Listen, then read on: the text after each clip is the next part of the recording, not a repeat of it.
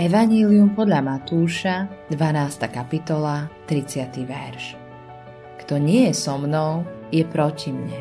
A kto nezromažďuje so mnou, rozptyluje. Pred časom som dostal list od mladej ženy, ktorá sa zúčastnila na jednej z našich zborových akcií. Písala. Môj život bol v poslednom čase vyvedený z miery. Bola som vystrašená zo školy. Mala som problémy s priateľom. Bola som maximálne vystresovaná a aby toho nebolo málo, môj rodinný život nebol najlepší. Aby som sa s tým všetkým vyrovnala, začala som sa rezať. Lenže to mi ubližovalo ešte viac.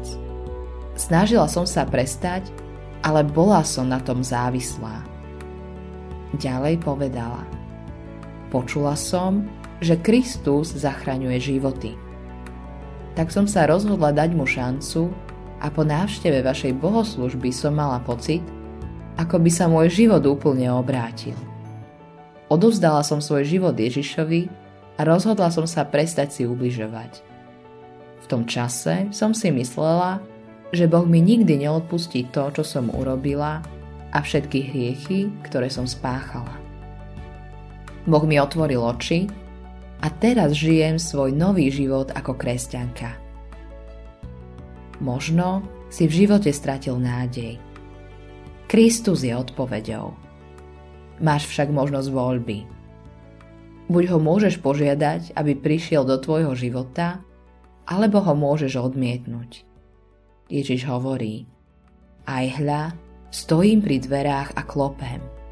Ak niekto počuje môj hlas a otvorí dvere, vojdem k nemu a budem stolovať s ním a on so mnou. Zjavenie Jána, 3. kapitola, 20. verš.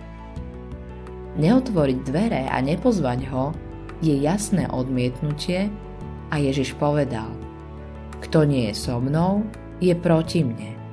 Evangelium podľa Matúša, 12. kapitola, 30. verš. Čo teda povieš Ježišovi? Budeš ho ignorovať? Alebo mu povieš, aby odišiel? Alebo mu povieš, príď do môjho života hneď teraz? Bez ohľadu na to, aké veľké sú tvoje problémy, Boh je ešte väčší. On ťa môže zmeniť. Musíš ho však zavolať. Autorom tohto zamyslenia je Greg Laurie.